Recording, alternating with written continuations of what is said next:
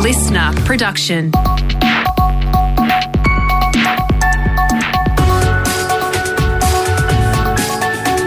Australia Today's Morning Agenda with Natasha Belling. Good morning. Thanks for your company. Let's check what's making headlines this Thursday, the 21st of July.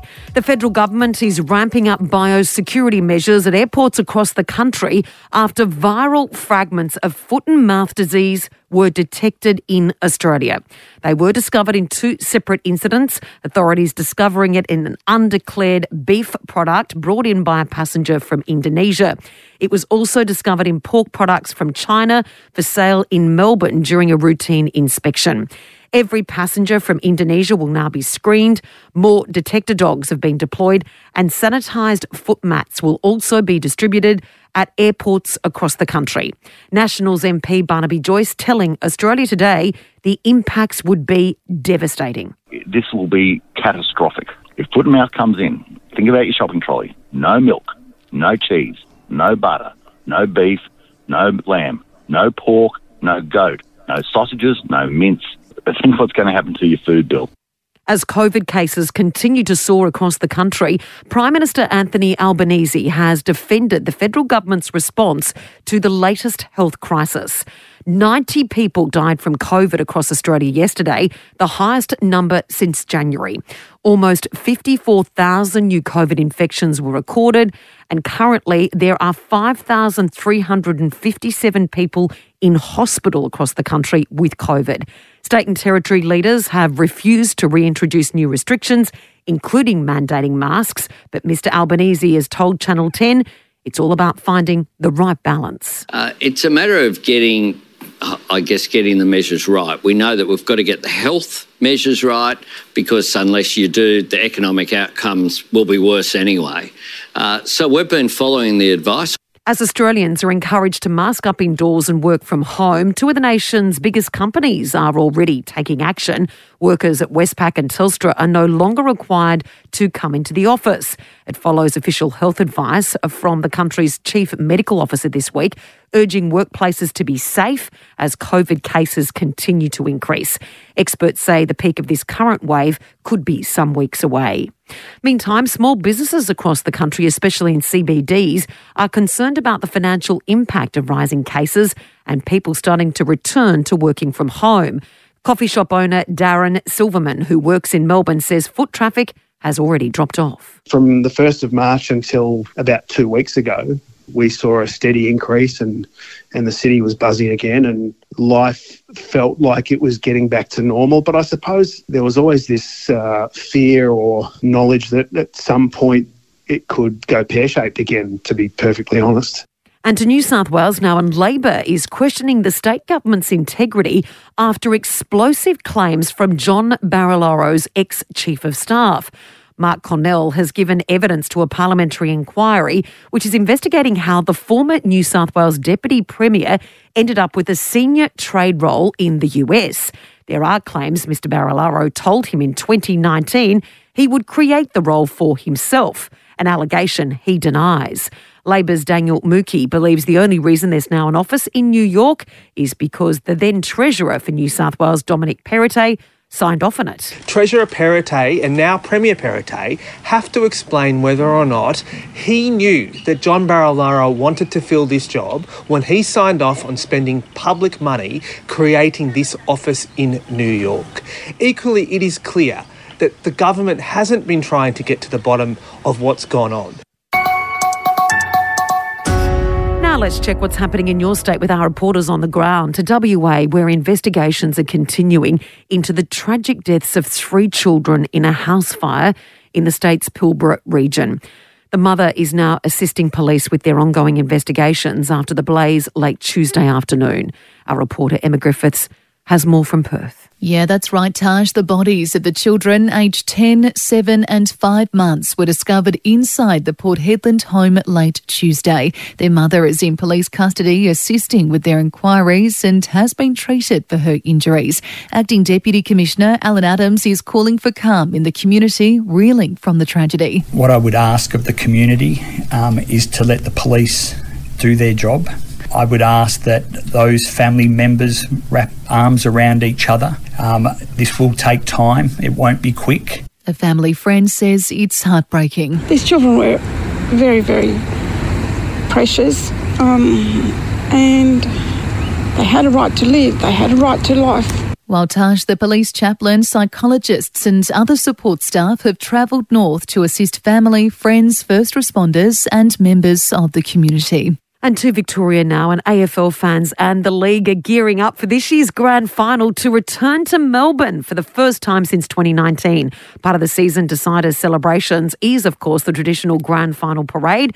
But James Lake in Melbourne reports the league's looking for a way to mix things up this year.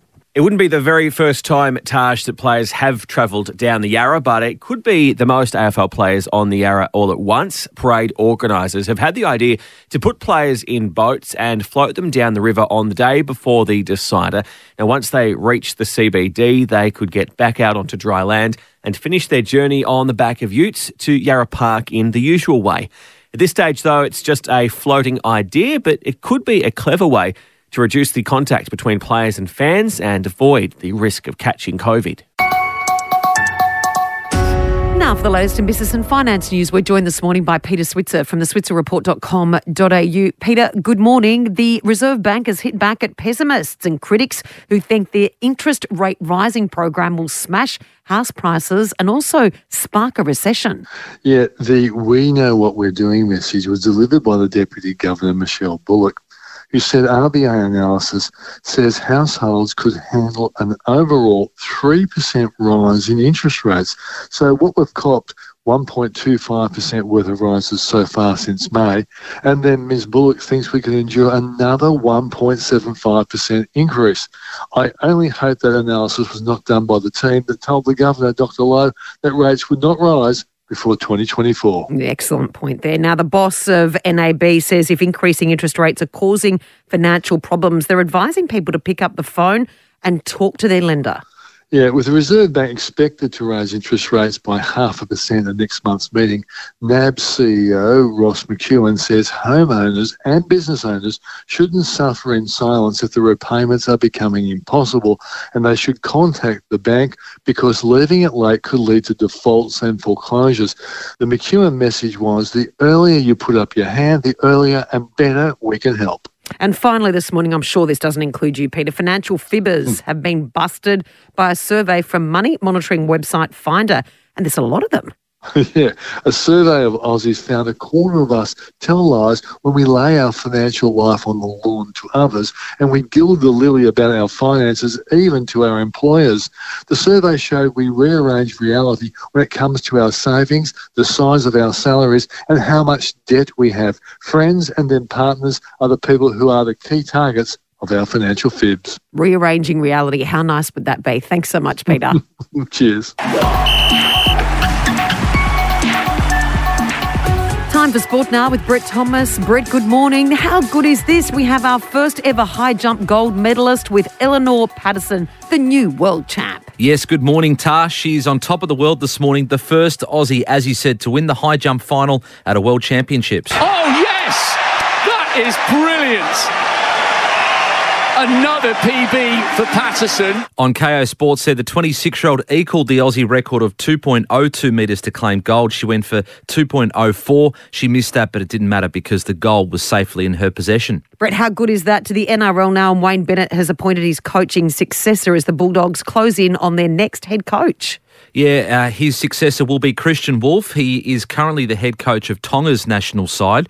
So they're finalising his deal to join Wayne Bennett as an assistant at the NRL's new club next year. Then in 2025, he will take the reins from Wayne Bennett. He will be 74 when uh, Bennett retires. Now, in terms of what's happening at uh, Canterbury, apparently Phil Gould, their football chief, has been holding secret talks with Cam Ciraldo, the Panthers' assistant coach in demand. He was then spotted having lunch with other dog Bulldogs officials, so seems like they might be close to appointing Cam Ciraldo as their next coach.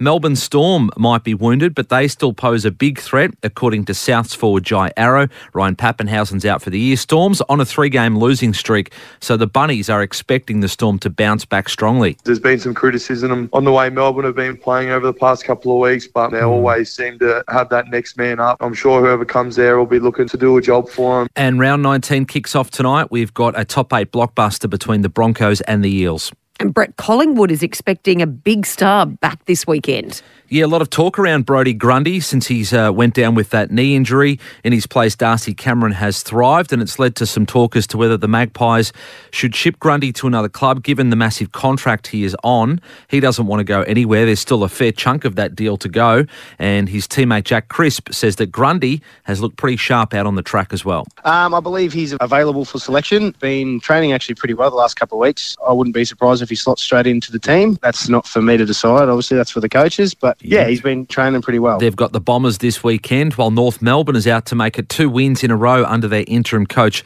Leigh Adams. He says it's a great opportunity to test the waters of coaching. I've got five weeks of work experience to go where I get to see if it's something that I like. I've been really lucky that the media's been really nice because we're winning games of footy. Does that change after a few losses? Maybe. Then I'll get the full spectrum of a, a senior coach. And North host the Hawks uh, this weekend in Hobart. And just to wrap up with some boxing, Nikita Tszyu continued the unbeaten start to his career, 3 and 0, but not after a six round war with Ben Horn last night and was rocked in the closing stages, but went on to claim a unanimous points victory. You picked it yesterday. Well done, Brett. Thank you.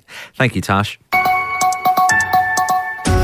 And how good is this? Our favourite foxy ladies from Fart Lakes are set to return to our screen. There's always a joker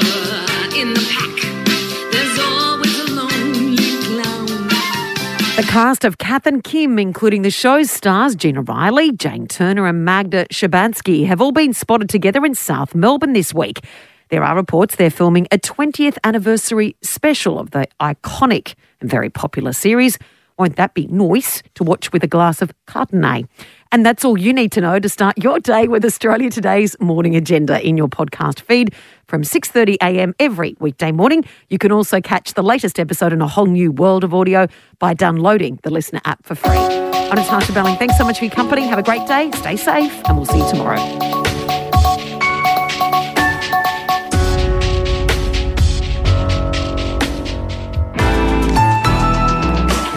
Listener.